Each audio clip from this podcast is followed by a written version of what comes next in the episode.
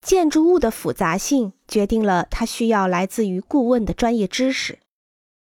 建筑顾问将会组建一个团队，这个团队中有解决地基结构、供暖和空调、给排水、电力、照明、室内布置、风景等问题的建筑师，或许还有更多。主要顾问是建筑概念早期形成阶段的主要参与者，他们同建筑师合作。建筑师是个多面手，最后的专家领域中的一个。他们受过训练，可以同专家们开展创造性的工作。早期设计阶段要求这个精通各方面知识的人能运用不充分的信息做出全面的主观判断，这些信息有待于专家的提炼。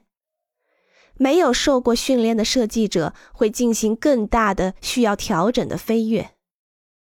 欢迎关注和订阅，这样可以第一时间收听到最新的节目。也欢迎大家多多点赞，并在评论区留下你的看法。